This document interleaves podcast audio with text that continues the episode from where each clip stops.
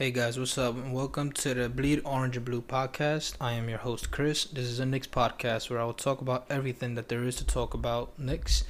For today's episode, I will talk about the Knicks coaching search and free agent targets uh, that I would like for the Knicks to look at. Um, so let's get right into it. Uh, for the coaching search, there's this feels like a reoccurring theme for the Knicks. Every two years, we're always looking for coaches you know, if a coach lacks anything really and they can't win games or they don't have the the right system in order to win, uh, the Knicks are very very quick to fire a coach. Uh, we've seen it a lot. I just want to say that for the candidates, I only have two candidates that I want to look into because they are the two candidates that are mostly connected with the Knicks. Um, also, I just want to say real quick I am not a big Mark Jackson guy. Please, I don't want Mark Jackson. That's just me. I know a lot of the fan base feels the same, but then there's a lot of Knick fans who saw Mark Jackson play for us, um, and they really love Mark. But I myself do not. He had a lot of off off court drama uh, during his time with the Warriors. Uh, his offense was very very ISO based. He he just didn't really have much of an offense. He I guess he you know he worried too much about defense and making sure that the team played defense, but their offense was was pretty bad considering that they had uh, young up and coming Steph Curry and uh, Klay Thompson. At the time, I think they also had David Lee, and Draymond was just becoming the player that ended up being a big role for that team. Never in his time with the Warriors were they a top 10 offense as far as, you know, offensive ratings and everything. They the closest they got was 12th, which was his final season there with the Warriors. And as soon as Steve Kerr came into um, into the picture, the Warriors instantly became the number one offense in the NBA. You know, under Mark Jackson, it was pretty much a lot of hero ball and isolation. So that's just something that I think the Knicks need to stay away from. It's we saw it already with David Fizdale. It was very bad. Uh, we all hated it so much. Uh, it's just something that we just can't go back to. And you know, I don't I don't really like how you listen to uh, Stephen A. Smith and he says, oh well the Knicks for the coach um, as a coach they need you know like the face of the brand or blah blah blah but I just feel like I really like the Knicks having um, a coach who's strictly about coaching. I'm tired of the headlines. I'm tired of um, just having, you know, just the media, you know, just nitpicking things that the coaches will say. You know, I don't, I don't want that. And I know that with Mark Jackson, that's what we're going to get whether he does a good job or not. Um, I think most recently we don't have a lot of. Uh, there hasn't been a lot of reports of the Knicks actually considering him too much, but for me, it's a no go. Uh, the next coach that I really want to look into is the coach that a lot of people are 50 50 on. This is Tom Thibodeau. Uh, he he's very well known for his success with the Chicago Bulls. Uh, his overall coaching record is 352 wins and 246 losses. Um, Thibodeau has pretty much won everywhere that he's gone, which is only the Bulls and um, the Timberwolves. These are the only two teams that he coached as a head coach the Bulls when he was on the Bulls, they were most well known for being a just a defensive powerhouse. Like they they played defense, and that was di- their identity. Um, he he really had that team playing real strong all the time. The offense wasn't great. Uh, when when he had MVP Rose, that was the only season in which the Bulls actually ranked as a top five offense. So I know everybody remembers watching the Bulls and them battling and playing real hard, even when Rose was Rose was out. Uh, Joakim Noah was a big, big factor in those teams. Um, so yeah, a lot of fans don't want from um, about Thibodeau is that he's not the best offensive coach. Uh, defense, we know that defense is his is his main thing. Like he he emphasizes defense on his teams, and his players are going to play hard. Under the Timberwolves, that was kind of a weird situation because he was the head coach and he was also the president of basketball operations.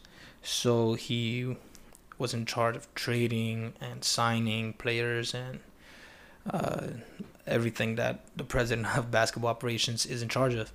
Um, I think no coach has ever been successful in that position. Not even Doc Rivers when he had like full control of the Clippers. He, you know, it's just uh, I I feel like it, it just doesn't work out in NBA if you have two positions to juggle. It's too much. You can't split yourself in half you know, to be the president and the coach. So I personally think that that's something that really affected him when he was coaching the Timberwolves. He was a part of the Timberwolves only for two seasons um, and and a half. That last season was cut short before they fired him. He finished that season with I believe it was a 19 and 21 record. They were very I think There was a lot of Jimmy Butler drama during that last season as well. Um, but more interesting enough, when during his time with the Timberwolves, uh, for those two full seasons, they ranked top ten in offense. That's I don't know. I, I was looking through the numbers, and that's something that really was uh, very interesting to me because he's never been known to be, you know, this offensive coach or a coach to have a team just play that well on offense. And on the flip side, they were ranked really, really low on defense uh, in both seasons. They both in both seasons they ranked uh, 27th in the entire NBA. That's that's terrible. Now, is that Thibodeau not being able to coach the team, or is that something that has to do with the players that he had on the team? He had Jimmy Butler, and we all know what happened with Jimmy Butler and um, and Karl, Karl-Anthony Towns and Andrew Wiggins as well.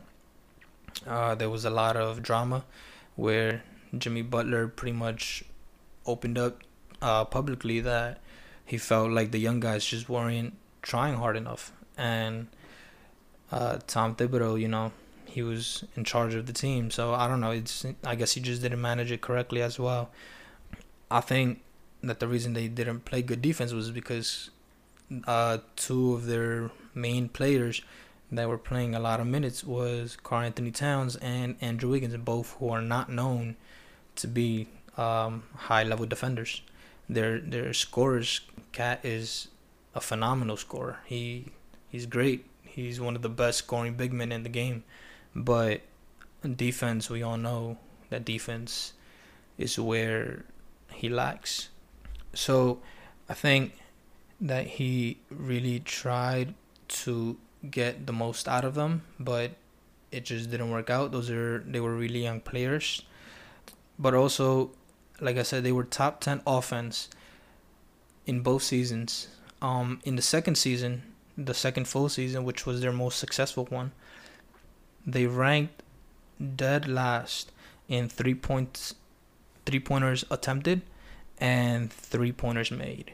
So that's just a glaring issue on Thibodeau and his offense of how he likes to play his players.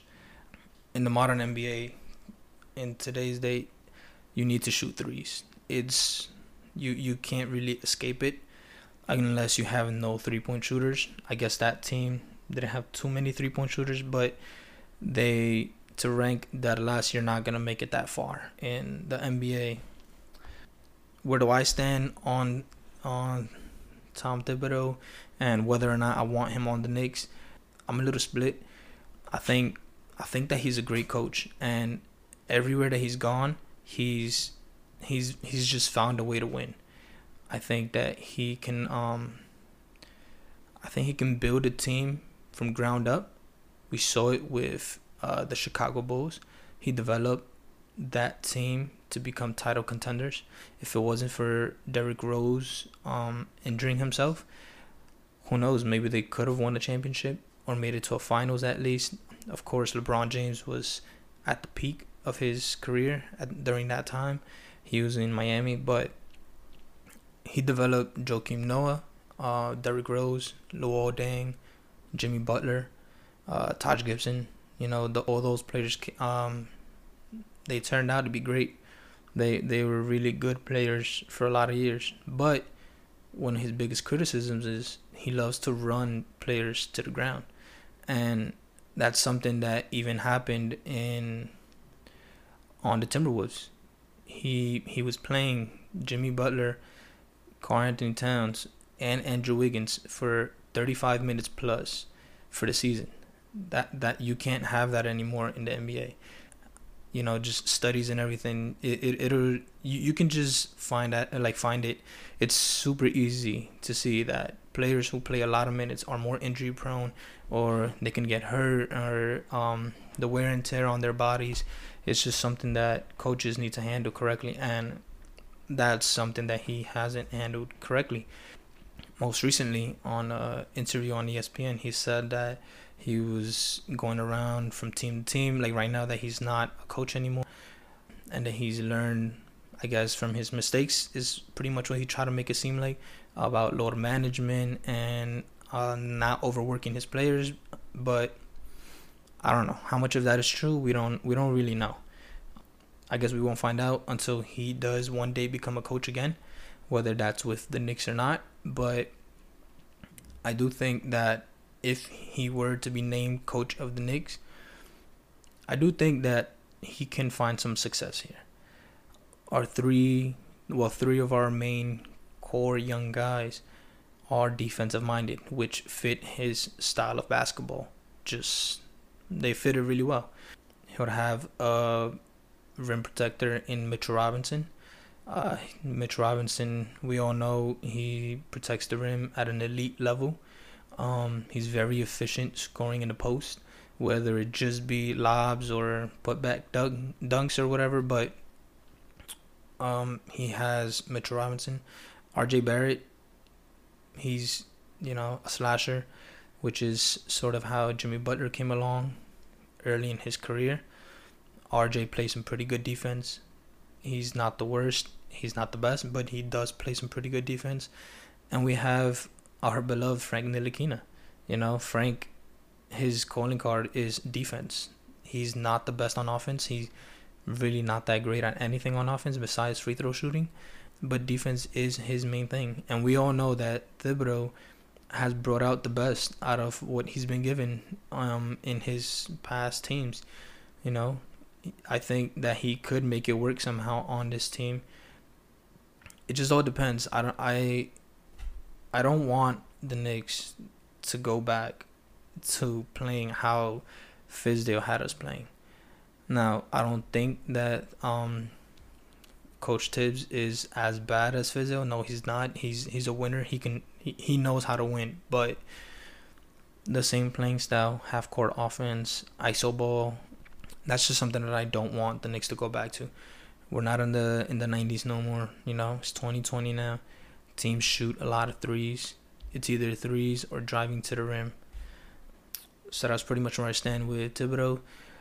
I see positives. I see negatives. I guess we'll we'll have to wait and see and find out. The next coaching candidate. I was gonna talk about Kenny Atkinson, but I think as of recently, the Knicks haven't really been linked to him too much. So I'm gonna talk about our interim coach, Mike Miller. Um, Mike Miller took over after Fizdale was fired and had an atrocious start to the season. From the moment that he took over the Knicks to the season ended, which was cut shortly, uh, Mike Miller finished with a record of 17 wins and 27 losses. Yes, that's under 500, but that's far more wins than Fizdale's team was projected to win. Um, over the last 17 games, um, the last 17 games of the season, uh, Mike Miller held the Knicks he to an eight and nine record. That's that's pretty awesome. The Knicks really did start playing a lot better with Mike Miller as the coach. When he took over the Knicks, they were dead last in field goal percentage under Fizdale. They were just playing just terrible basketball. Uh, I, I, it was just the worst basketball I've seen the Knicks play in a long time. They couldn't get easy buckets. They weren't shooting a lot of threes. They, it was just bad. So they were dead last when Fizdale was fired. Under Miller's tenure, from then on, the Knicks were ranked 19th in the entire NBA. So they jumped up about 11 spots. 19th is not the greatest place to be. That's pretty mediocre, I guess. But considering the team that Mike Miller inherited, this team was badly built. They really had no shooters. So I, it, it's a big improvement. He he played to the strengths of the team per 100 possessions, the Knicks ranked second in the entire NBA of points in the paint. Um, under Mike Miller as well. That's that's just a huge bonus. Like if you have a coach that really plays to his players' strengths, then that's something that just shows that he's a good coach. Like we've seen it um, in Gregg Popovich. Now I'm not saying Mike Miller's Pop, but Pop switches his style every year to better um so that his team could play better and play to their strengths. You know, like this season we saw that Pop relied a lot a lot on like two pointers and they also played they, they just weren't shooting a lot of threes. He didn't have a lot of three point shooters. So yeah, I think that's something that's really good about Mike Miller. I like that he played to their strengths. His substitutions were sometimes questionable yes, his lineups were questionable sometimes. He a lot of a lot of Knicks fans were mad at him, or I guess the Knicks organization as a whole because he really he's he's he started veterans in in instead of playing the young guys like as starters. I guess it makes some sense in his defense and Mike Miller's defense. He was just trying to win games to prove to the front office, look, like I, I can win games. Just give me a team and I can win games. I guess that makes sense in his defense. He the the biggest one that kind of had everyone mad was Mitchell Robinson playing off the bench. You know, Mitchell Robinson, we all see him as like a future all-star. He has all the tools to be. But Mike Miller kept him on the bench the entire time. He did not make him a starter. He had Taj Gibson starting. But I guess now, if you look back at it, Mike Miller did a great job with Mitchell Robinson. Like, Mitch was playing just phenomenal. He was fouling a lot less, which was his biggest, like, his biggest weakness. He, he just fouled so much. And uh, Mike Miller helped him out. He was he was at about league average in fouls per game. It was it was great, and he was the most efficient uh, scorer in the paint or just in in the entire NBA as well. Mike Miller made sure that Mitchell Robinson was getting quality minutes and that he was also getting uh, the touches that he needed. We saw a much better play from RJ as well after the All Star break. Um, RJ was he was very um, he was up and down for the season. He he sometimes would play really well. He'd have like these great games, and then sometimes he'll score like eight points a game. And after the All Star game, he just really started consistently playing really well. I think that uh, Mike Miller put him in position to really play well. He was playing on ball a lot more. Um, he helped Kevin Knox turn it around. Kevin Knox had an atrocious season. It was it was really bad. He hit that sophomore slump, but towards the end there, Kevin Knox had to kind of earn his minutes back, and I think he did. He he started playing better defense. Yes, we all know Kevin Knox is terrible on defense, but if he can play competent defense on the team, that's that's all we can ask for from him. Even Frank Ntilikina started playing a lot better towards the end. He was uh, shooting more effectively. He was uh, shooting threes better. He was handling the ball. It, he was playing really well. The Knicks overall were playing a lot better under Mike Miller, and I just think that he he he handled the team well. Um, the Knicks, me personally, I believe the Knicks need a coach that can that's very low profile. Um, someone who's not gonna give you some crazy headlines, and he never gave us any crazy headlines um, during his time as coach. I just I just feel like he's he's he's the right coach. I, I wouldn't be mad if the Knicks gave him a one year deal, maybe a two year deal. I don't know. They brought him back and and he could work with the team. You know, if if you give him a lot of shooters, I feel like he can bring the best out of all the shooters and that just that that leads me into my next topic of I want to talk about top 5 free agents that the Knicks should target. Um I made sure to emphasize shooting and versatility because that's that's just something that we really liked on the team. Um I tried to get players that I know are play defense um are team first and they're not they're not players that you know are gonna just try to play for the next big contract or things of that nature. They're they're real team oriented.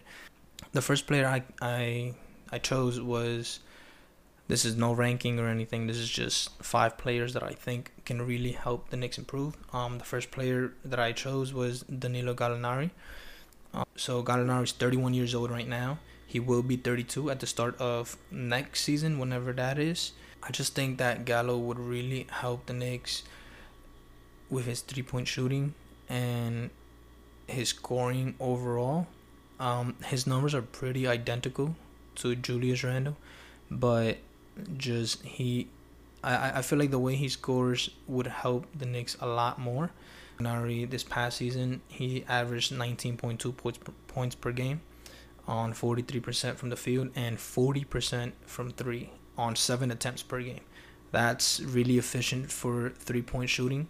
That's something that the Knicks need badly. For example, Julius Randle was at 29% for the season. That's just that's that's below average. That's not good. Um, we need shooting.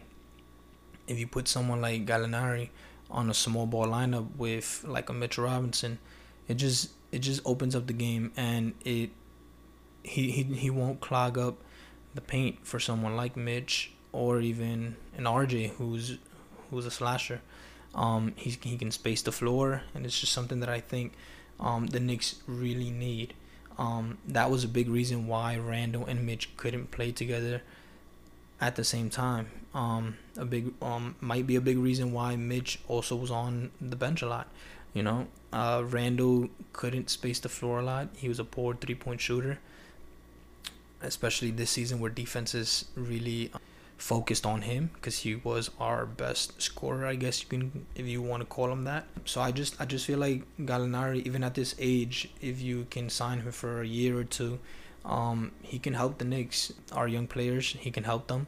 He can help them in confidence. Uh, he can be one of our top scorers, and he's real team oriented, you know. And this is all, of course, if he can stay healthy uh, which he was this past season. Before that, he suffered a lot from injuries, but if he can stay healthy, then I, I believe that he will help this team a lot. Uh, the next uh, player that I put on my list was a lot of people have him on their list as well. Uh, I think he's the best point guard in this class of free agents. It's uh, Fred VanVleet, and the short answer and very simple answer as to why he's on my list is we need a point guard badly. And and he's young. He's 26 years old. I think that just anybody you can get from the Raptors is going to be a huge plus to the team. Uh, Fred VanVleet scored 40% from the field. I think that's a little bit of a concern because he has uh, Siakam and Kyle Lowry. Um, so that's it's a concern, you know, if you have those players who can take defenses off of you and stuff, um, and you're still scoring at forty percent, I guess that's that's a red flag. But I think I think we need his scoring. He he can score. He shot thirty eight percent from three. That's also above average. That's really good, especially for someone like VanVleet, who's only six foot one. He's on the shorter end of NBA. He shot 38% on seven attempts per game. He only shot 3.5 free throws per game. I guess that's another red flag. I would really like for the Knicks to be able to have a point guard who can attack the rim. Um, he could he could attack the rim.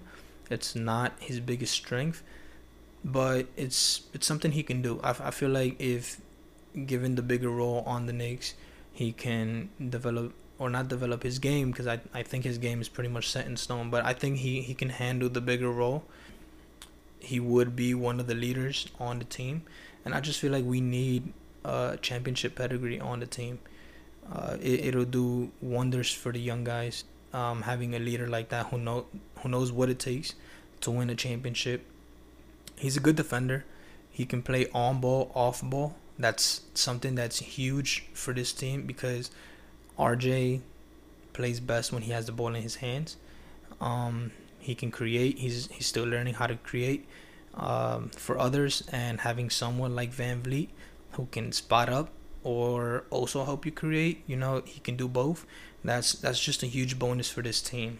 Uh, it's something we need. A glue guy. We do have Frank Ntilikina but having someone like VanVleet would help this team in many ways, um, especially being that we are a young team and having someone like him who's won a championship and knows what it takes.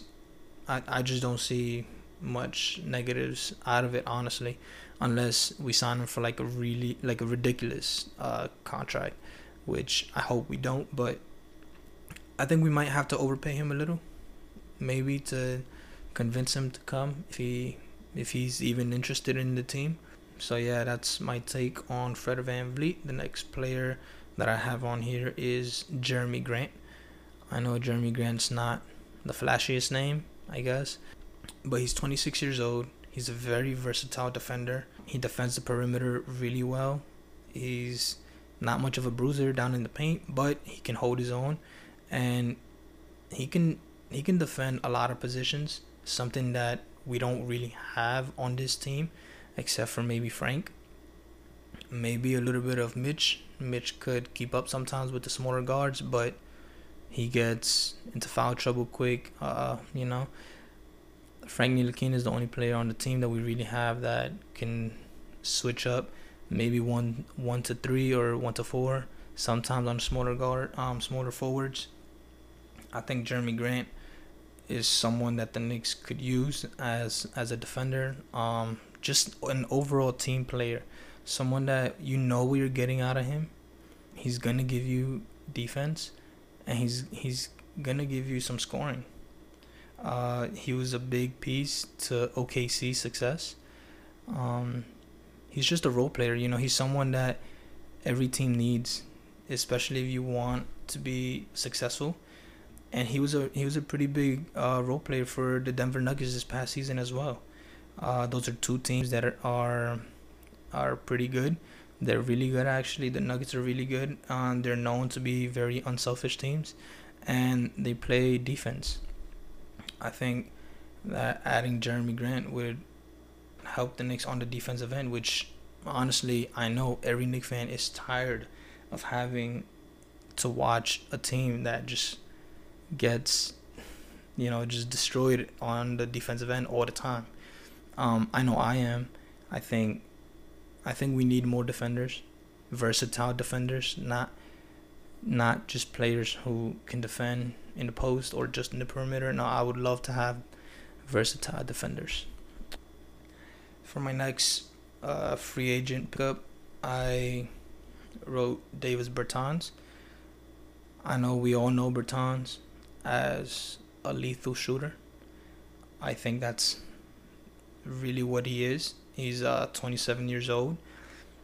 So you know he's just entering the peak of his uh, his prime. Uh, this past season, he averaged 15 points per game on 43% field goal percentage, 42% from three on nine shots. That's ridiculous. That's that's crazy efficient. Um, his scoring comes almost strictly from three point range, which is also something that's just pretty wild to me. Um, he he takes only 22% of his shots from inside the three point line. So he almost never tries to score at the rim or these mid range shots or long twos. 78% of his shots are three pointers. So, you know, we we also don't have three point shooting on the team. We don't have a designated three point shooter. And I know we all loved when Marcus Morris was shooting lights out from three, but if we can add someone like Bertans, whose main role on the team is to knock down threes, then that's that's something we need. We we don't have that on the team, and we haven't had that since maybe Steve Novak. Um, it's something we need badly. Um, he reminds me a lot of JJ Redick, just that he's six foot ten. Um, so he's like a bigger version of JJ Redick. Uh, the Wizards did a good job of running him off of screens and finding him open instead of just spot up shooting, which I think is where you're playing to his strengths because he's he's shooting these threes um, off you know off these screens and everything's running through the screens and they're finding him open or getting him open and he has a quick release and he's shooting at a really high clip. Um, he's a capable defender as well he's more of a team defender I would say not so much one on one, but team defending was really good. So yeah, I just feel like the Knicks will probably have to overpay if they get Bertans. I think a lot of teams are in the market to want Bertans, especially mostly for his shooting, um, especially contenders and uh, playoff teams. But if the Knicks can get him, hey man, I, I would be all for it. We we needed someone that could stretch the floor. If you can get Julius Randle traded and slide in Bertans at the four, that's that's a big upgrade. You you can you you space the floor a lot and you put shooters around R.J. Barrett and whoever our next point guard is, and you know that's that's pretty good offense if you can make it all work. And the next person on my list is actually another shooter who some Knicks fans kind of like, don't like, Joe Harris from the Brooklyn Nets. Uh, I think everybody knows him just as a three-point shooter, and that's that's what made him pretty popular around the league. His three-point shooting. But this season, he actually he, he became more of a more of a scorer. Um, he he's been able to score in different ways, not just three-point shooting. He's 28 years old, so he's he's right at his prime he he will be 29 though when the season begins next season. Um, he shot 47% from the field. That's that's really good. I like that. And he shot 41% from three. So that's right up there with Bertans and the rest of the league. You know the elite shooters in the NBA. Uh, he shot 41% on six shots. Uh, and like I said, this season he really showed that he was capable of scoring in other ways or contributing in other ways instead of just three point shooting. Um, he he showed that he was able to make plays. He showed that he can put the ball on the floor, and he surprised me that he was able to actually score in the paint.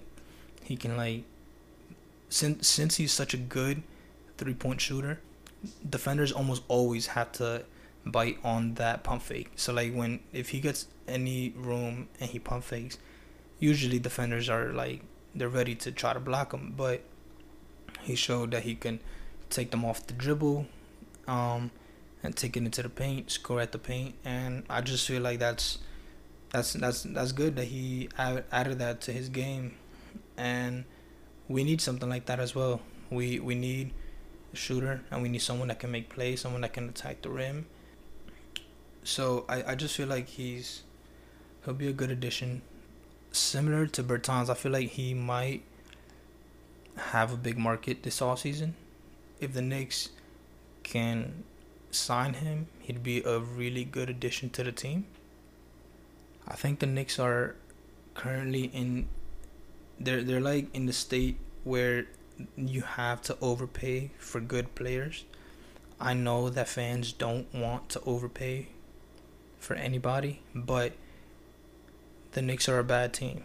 They have to overpay for these players. It's a must. Yes, they can overpay and be on friendly contracts. I guess sort of like a Bobby Portis or a Taj Gibson. You know, 15 million, 10 million. Are they worth that? No. But I guess the Knicks saw something in them. They wanted them. I want the Knicks to take that similar approach, but for actual good players, you know. And if you can pay Joe Harris maybe a 10 or 15 million, I don't know, maybe he might come. Um, is that an overpay? Probably, yeah. But you get yourself a lethal shooter, which the Knicks don't have, and you get yourself someone who, who's gonna help the team. Uh, he's a team player. Um, some just some honorable mentions uh, that I didn't go in depth with, and that I think the Knicks should take a look at is like Serge Ibaka, uh, Brandon Ingram. I don't think he's gonna leave uh, the Pelicans, but it's worth a shot. Offer him a max contract. Uh, Goran Dragic and Bogdan Bogdanovic from the Sacramento Kings. Uh, Nerlens Noel and Christian Wood. I think these are these are players who are team oriented.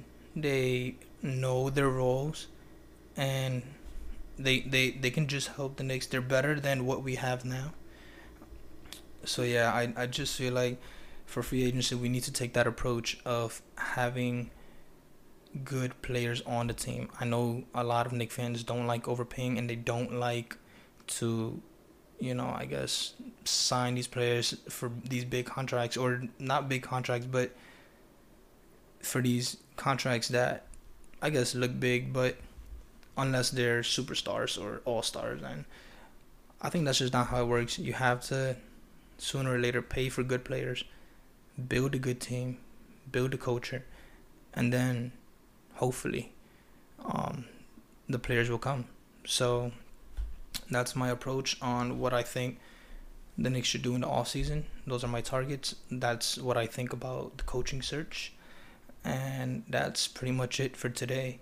So I'll see you guys next time and thank you for listening. Yo. Hello. Hello. Hello. Hello. Yes. No.